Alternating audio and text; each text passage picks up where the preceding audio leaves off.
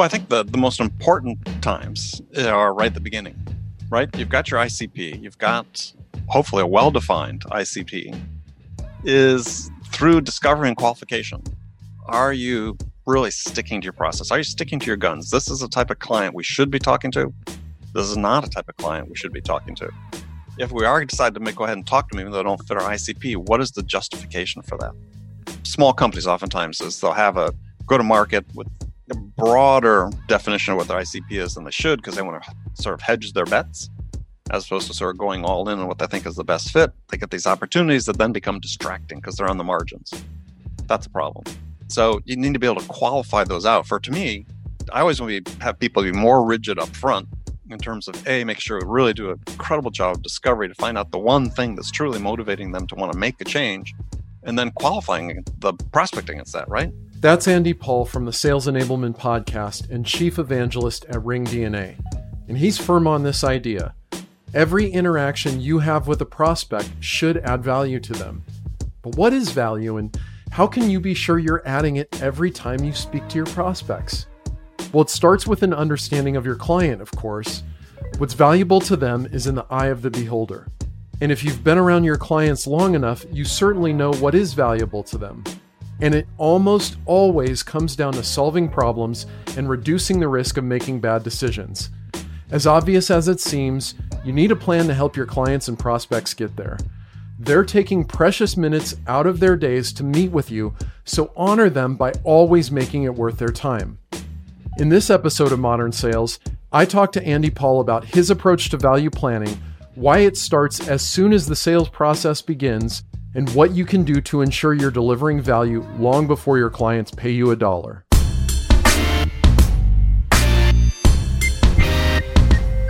Welcome to Modern Sales, a podcast that'll help you sell more by understanding how people buy.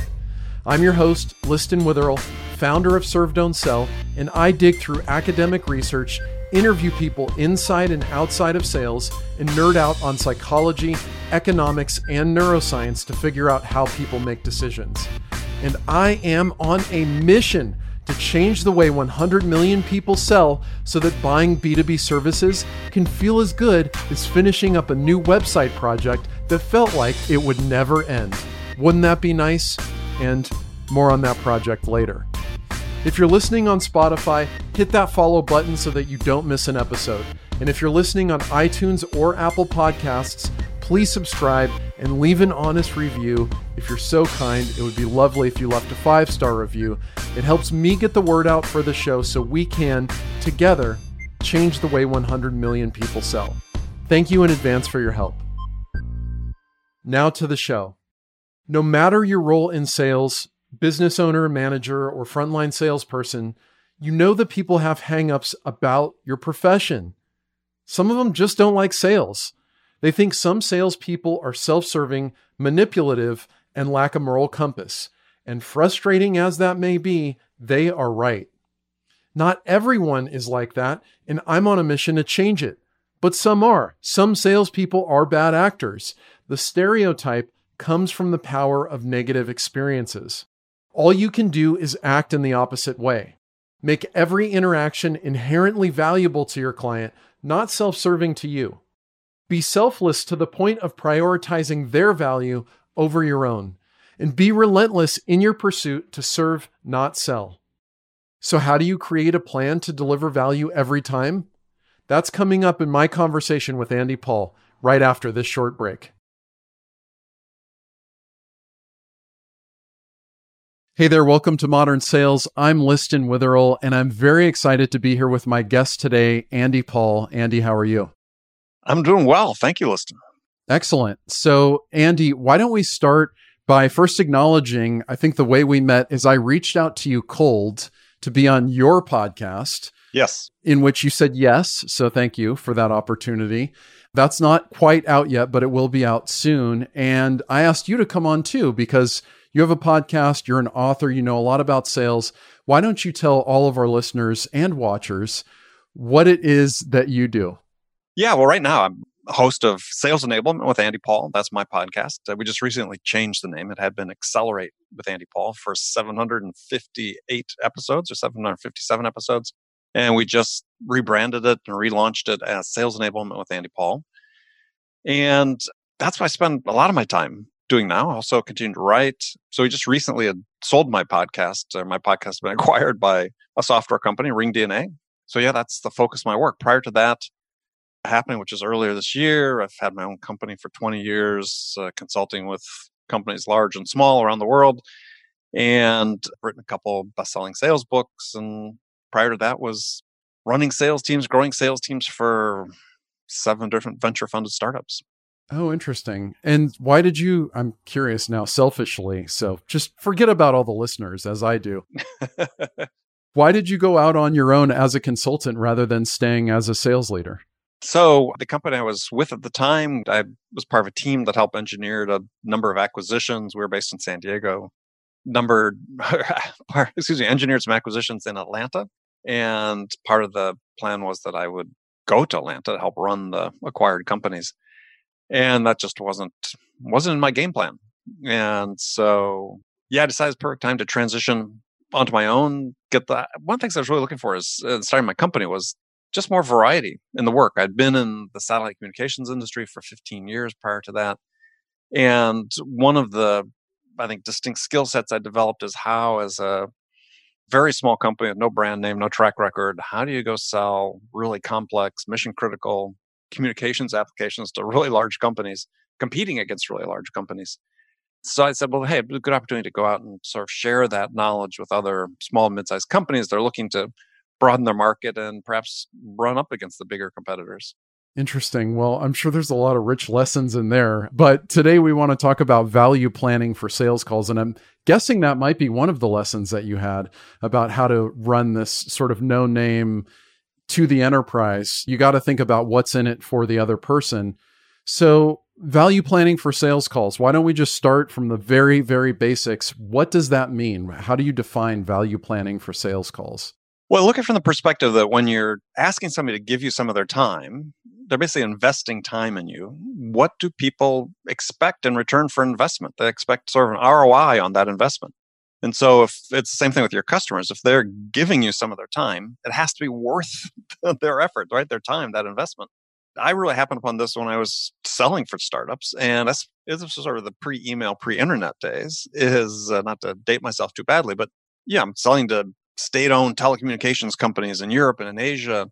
And we didn't have the money to fly around the world, you know, sort of willy-nilly. We had to be very judicious about when we went and visit the customer. We had to be judicious about even just arranging a meeting with them and taking some of their time. So we were always focused on sort of two things. One is what are we going to do in this interaction that's going to help the buyer move closer to making their decision? That was sort of the primary definition of whether it's successful or not as a result of us being there or talking to them on the phone or whatever, were they closer afterwards than they were at the beginning? Did they make progress? And two, as a result of having received this value, what commitments were they going to make to us in terms of next steps? And so it's really those two things that, those two steps, if you will, that form the heart of how you plan and should plan every interaction that you have with a buyer. It doesn't really matter whether it's an, an email, it could be just a phone call, the dreaded check-in phone call. I always give that example when I'm talking about this in public groups is you call somebody, say, hey, this is Andy, yeah, Mr. Buyer. Yeah, nothing really new. Just wanted to check in, see how you're doing. We just consumed some of their time. What did they get in return for that time? Absolutely nothing. And so if you have a pattern of taking their time and providing nothing of value in return, what are they going to do? They're going to stop giving you their time. And so in order to avoid that is you should be very deliberate and you should be able to go down your pipeline, or if you're a sales leader, you should be able to go down the pipeline of your sellers. And for every item in there on the pipeline, every opportunity, say, what's the value plan for this? What does the buyer need from us on this very next call that you're going to make to them? Again, virtual call, physical call, email, this very next interaction. What are we going to provide them that's going to help them make progress toward making a decision? And if you don't know, if the seller doesn't know the answer to that, or if you're a seller listening to this and you don't know the answer to that, you're not really in control of all the facts and what's happening in your account. And that's really a bad place to be. And I sort of learned this lesson the hard way earlier, much earlier in my career. I just remember this call. Always remember this call. I get the call from sort of a manager level, sort of in this startup. And I get a call from my boss one day, and he I was just starting to work on some big accounts. And I sort of didn't really have the background yet, training on how to sell large accounts. But he calls me on a Sunday afternoon and wants to go review all my accounts. And he's asking me basically these questions. And I didn't have the answer to them. He, unfortunately, knew more about some of those accounts than I did. I mean, he had sort of gotten frustrated with me and actually called a couple of them.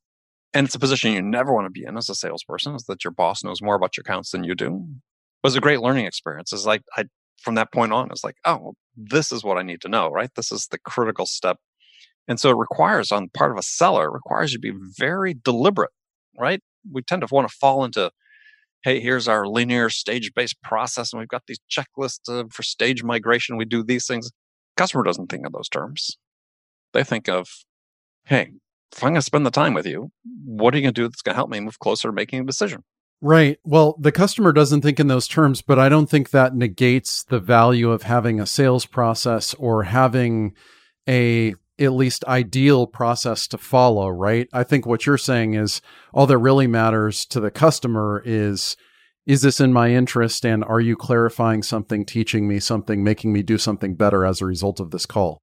Well, what happens is sellers default to what they think the process is. I agree. I mean, I, I did a survey seven years ago of 300 plus small businesses and small mid-sized businesses about their sales process and only about 20% of them had a documented process which is a problem right you need to have a documented process but what's happened even in the last five ten years we have sellers tendency use with the use of technology become a slave to their process and it doesn't absolve you of the responsibility to be extremely thoughtful about every single interaction you're going to have with your buyer and I think this is what separates good performers from better performers. Okay. So a lot to say there, right? So I, I, think there's an argument to be made to sell a certain way and tell people we don't sell that way if they want to buy a different way. And there's an argument not to do that. I think it really depends on your business and who you're selling to. I do want to come back to something you said though. Sure. Which is this idea of number one, asking, how can I add value to someone before a call? And number two, asking,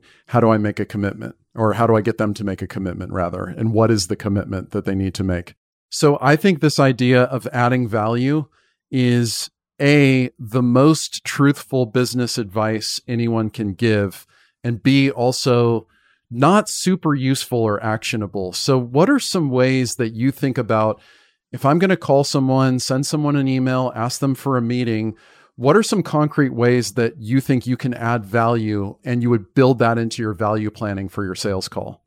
Well, I have to know what they're looking for on this interaction. What's the purpose of the interaction? How would you know that? Because you've asked. Okay. So when you're through with, let's say, one interaction, there should be a plan for the next interaction that's, that's in progress. So you ideally would leave one interaction like this, let's say, with a client saying, okay, well, here's as a result of this call, this is what we see is going to happen going forward. And what we need you to do is X and we'll do Y. And so you're on a track, right? And some people you might do is, hey, I'm going to do a master account plan at the start, right? We get agreement with the customer, they're going to let us in to do discovery. Then we'll map it all out. These are the steps we think is going to happen. Maybe you're going to follow that. Maybe it's a little less concrete because there's so many stakeholders involved and the buyer really can't commit to that. Okay. But you still have to be conscious of the fact that what is the purpose of this interaction? And the purpose value is such a, it's a term I tend not to want to use much, but the only way to define value in my mind is does it help the buyer make progress? Does the buyer acknowledge this helped me move closer making a decision as a result of spending this time with you? And that's the only definition of value does it help them move closer to making a decision? So that could be you asked a great question that sort of forced them to rethink their paradigm of what they're following to buy. Perfect. You provided some insights based on what other customers are doing. Perfect. If they found value in it, you just go down the list. It could be a presentation. It could be a case studies. Doesn't really matter. It's did it achieve this end result? And if it didn't achieve this end result of helping them move closer, yeah, they're going to sit back and think, well, okay, that's sort of useful. But what's the point of that? So, I mean, we're never going to hit on 100% of them. But if we're not planning and if we're not being extremely deliberate and thoughtful about it, then yeah, you're going to miss on a higher percentage of those interactions and calls you have with buyers. So you mentioned that only 20% of small and medium businesses in your survey actually had a documented sales process, which, by the way, I'd love to see that research at some point. You know, I'm a nerd for research. So, one in five. For those that do have it documented, and this is a big part of my business, is I help companies do that. How do you think about, on the one hand, we have to deliver value to our clients and our prospects, right? And you're saying you need to have the ability and wherewithal to adjust on the fly in order to give value to the person and, in however that's going to be most valuable to them. On the other hand, we have to have a documented process. How do you think about what is the right time to stick to the process and make hard decisions versus let's be more flexible? Well, I think the, the most important times eh, are right at the beginning, right? You've got your ICP, you've got hopefully a well defined ICP is through discovery and qualification. Are you really sticking to your process? Are you sticking to your guns? This is the type of client we should be talking to. This is not a type of client we should be talking to. If we are decide to make go ahead and talk to them, even though they don't fit our ICP, what is the justification for that? Small companies oftentimes is they'll have a go to market with a broader definition of what their ICP is than they should because they want to sort of hedge their bets as opposed to sort of going all in on what they think is the best fit. They get these opportunities that then become distracting because they're on the margins. That's a problem. So you need to be able to qualify those out. For to me, I always want to have people be more rigid up front in terms of a make sure we really do a credible job of discovery to find out the one thing that's truly motivating them to want to make a change, and then qualifying the prospect against that. Right? Have they put together the internal business case to justify if they can hit these achieve these outcomes that they've set out that they're committed to move forward and at that point, early on, relatively early on, though you keep qualifying people and requalifying people throughout the subsequent stages, but at least then, if you're really rock solid on that, you have a pretty good foundation to go forward. So, on this idea of commitments, what are some common commitments? Maybe let's not talk in abstract terms, but in your career, what are some things based on some of the things you were selling? What are some of those commitments that you would ask people? Obviously, meet me on this date to talk about XYZ, right? But what are some other commitments, especially in a more complex sale? I think there's a lot of things that we could ask of clients. What are some of the ones that you see as sort of making a lot of forward progress? Well, really is going to depend on what you're selling. But for me, when I was selling, again, large satellite communication systems, if we could get costs, current costs of operation, that was huge, right? So we had to be able to develop a certain level of trust with the buyer for them to want to disclose that information to us. So for us, it's saying, well, what are the things we could do to develop that level of trust? So sometimes it was based on credibility. A lot of times it's just based on building the relationships, investing the time to build the connection with the key stakeholders that, know, they would feel comfortable divulging that information to us. So it sort of depended on the situation, but that was a critical one for us, right? Is when was somebody willing to disclose information to us that they wouldn't disclose just the normal course of selling or you know talking to somebody outside the company. That was always a big step so we were trying to earn the trust to get to that point. That was always a critical one. Sometimes it was because things were a little more hierarchical in some of the organizations we were selling to.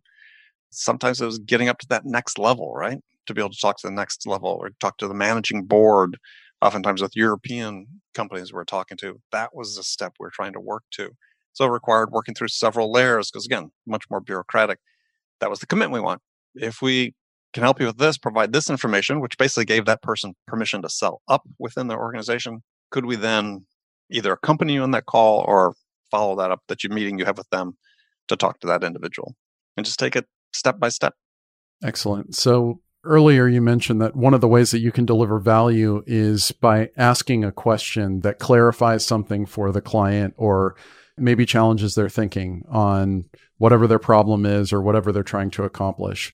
You also said that one way to lose trust or one way to lose forward momentum in your sale is by asking very scripted questions. Now, my feeling is if I do have a very tightly defined ICP, or I call it a perfect fit client definition, right? If I have that already, I don't know what you mean by superscripted questions, but I probably have an understanding of what range of questions I could ask that would be insightful to a multitude of people. So for you, what does it mean to ask a superscripted question? Is that just like a standard, what is your budget or what is your timeline? Or how do you think about that? Well, the way I think about it is, and from listening to recorded calls of reps and watching reps in action over the years, is that my experience has been, my belief is that when the more scripted the rep is, the less inquisitive they are, the less curious they are, the more they anticipate the answers they're going to get because they're following this list of questions down.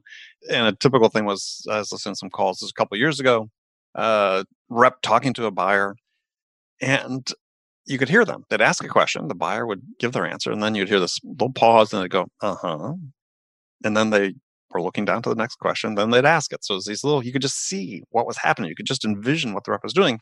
But in the meantime, what the customer is doing was leaving the door open. What they're saying is, "Come ask me a follow up question," but the rep wasn't.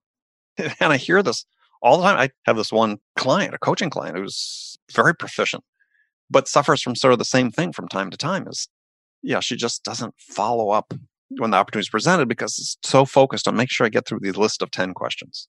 So it's the behavior that it really do. It's not necessarily the, the questions themselves. It's what you do with those questions, right? Do you ask it and then are you alive in the moment to say, okay, am I hearing something other than what I anticipated? Or am I just, am I open? Have I removed my filters? Am I not judging this answer before I heard it? You know, am I taking a pause to really process it before I jump into the next one? And is it the time to ask the follow on question? And so I think what happens when people become more scripted is they, they go through those behaviors. Yep, I know what they're going to say. We compound it by giving people these tightly defined personas. This is what they care about, da da da da da. It's like, yeah, but we sell to people, not personas. And so we have to, I said, stay alive in the moment, really listen to what people are saying, take our filters down, and say, okay, script be damned. What's the next best question I should be asking somebody? And maybe we throw the script away at that point. So I'm a big sports fan. So there's a lot of sports metaphors that kind of sneak their way into all of my writing. And I think you could look at any sport. What's your favorite sport, Andy? Soccer. Oh my God, the sport I know nothing about. Well, let's take soccer, right? Let's say I do dribbling drills, right? And I'm going up the field in the moment. So I need to remember my dribbling drills, but I need to know them so well that I'm not consciously thinking about them but I also need the ability to react on the fly because all the other players may not be playing by the same rules as the dribbling drills I practiced, right? And I need to sort of respond in real time. So to me, I think what you're making an argument for is better listening skills and being more curious about what you're hearing. It's not that there's an inherent problem with having pre written questions that can guide a conversation, but the point of the conversation isn't to ask the questions, it's to have a good conversation with the client and uncover something about them that both adds value to them and helps me understand if I can help them out. Is that fair to say? Yeah, as I said before, it's the behavior that is elicited by the script, not the scripted questions themselves. Hmm. That's from my experience and working with teams, this is the problem. Because, you know, on any distribution of sellers on a team, you know, you have various levels of proficiency. And I think we do a disservice to people by saying that this can be so scripted when really you have to have the situational awareness is really the best description of it. Right in the moment, you have to be have the situational awareness to know what should I do next. And the default too often is ask the next question, as opposed to process, really listen to the answer, process it, let your curiosity guide you to well, really, what's the next best question I should be asking, based on what the buyer just said. Yeah, I wish there were a simple way to deal with this, but I think ultimately what we're getting at is people need to make judgment calls during these conversations, whether we stick to the script or whether we go off and talk about this other thing that we just learned about. Or it's the opposite, which is don't have judgment. Don't judge an answer. Oh, that's the complete answer. Yep, I've heard that before. So that's not what I meant when I said judgment. I didn't mean judging the client's answer. I meant making a, a judgment internally about how I behave during this conversation. Yeah. Take any relationship in life, right? I mean, it could be a spouse, it could be a friend. You don't really know how it's always going to progress, right? In every moment, you don't know how that conversation is going to go. You may have had this conversation, a similar conversation with some, you know, just your wife five times, but it's not going to go the same way every time. And we can't make that judgment ahead of time that yep, I've been in the situation. I know exactly what the customer is going to say now. I know exactly what that's going to mean. No, we don't. And so this is, I think, is becomes a point of failure for us is this assumption that we know exactly what's happening when again, if we're more in the moment, more aware of what's happening in the broader situation, then you have the opportunity to sort of said just use your curiosity, use your judgment as you talked about, to say, yeah, what's really the next best question I should ask? Which brings us back to this sort of dualistic thing that's happening, right? On the one hand, you're saying we have to do value planning, right? Which means asking myself ahead of time, how can I deliver value to someone during the call? Which is a plan, right? Which is similar to a script. And then we're also asking what commitments does the customer need to make? But then you're also saying during the call, how can I be more in the moment? And so I 100% agree with you. We need both. How, as a salesperson, can I be more in the moment? What are some ways that you think about giving that to your coaching clients? Or I know you sell online training and courses. What are some ways that you help people become more in the moment? Well, one of the ways is to what I call listen slowly, hmm. which is somebody says something to you, is don't just jump back with, yeah, I've got the answer to that. I know exactly what you meant by that. Here's the answer to it. Instead, it's just stop, pause for a beat, process. Could be taking a deep breath, which doesn't have to take long, but give yourself the chance to just process what you heard and think, okay, what's the best answer or the next best question I should ask a result of hearing what they had to say? So I think it, I think it really starts with listening and just to slow down, slow everything down. As we talk about being in the moment, being more mindful. Yeah, we're excited in sales. It's exciting when we're talking to a prospect who's excited about what we're talking about. And we think there's this great connection and we want to make things happen. But you got to be careful, right? You got to just slow it down a little bit and make sure that you're paying attention in the moment that you're saying, okay, based on what they just said, what's the next best thing I could ask them? What's the next best way I could respond? What did they really mean by that? And we process information very quickly. This doesn't take five seconds. You don't have all these pregnant pauses. Just give yourself the chance to think rather than saying, oh, yeah, based on their answer, this is what I need to say. I would also add to that that for most people, not just sellers, business owners, sales leaders, anybody in any conversation, five seconds feels like certain death. Five seconds of silence. I mean, it's very difficult if you haven't done it before to allow that amount of time to pass and actually be okay with it. Well, the way I would do it, even in face to face meetings, is I would write just a second. I, I want to make sure I get that right. And I'm giving myself, buying myself time to think. And you can do this on a virtual call as well. I want to make sure I get that. But in the meantime, what you're doing is, okay, what did that mean? So whether it's five seconds or two seconds or or whatever, I've taken longer because yeah, I really want to say, okay, this is an important juncture in this call. And it's going to go one way or the other based on what happens next. Am I going to get this right? Part of the other thing, but we talk about sales as a process, but really think about it. Sales is really a collection of moments. Agreed. And it's what happens in each of those moments in aggregate that dictate your opportunity to win the deal. And so there is no such thing as an insignificant moment in sales, I believe.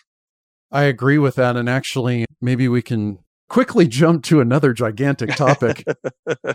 you mentioned something about travel. And one thing that I've been thinking a lot about and writing a lot about is selling in a remote environment.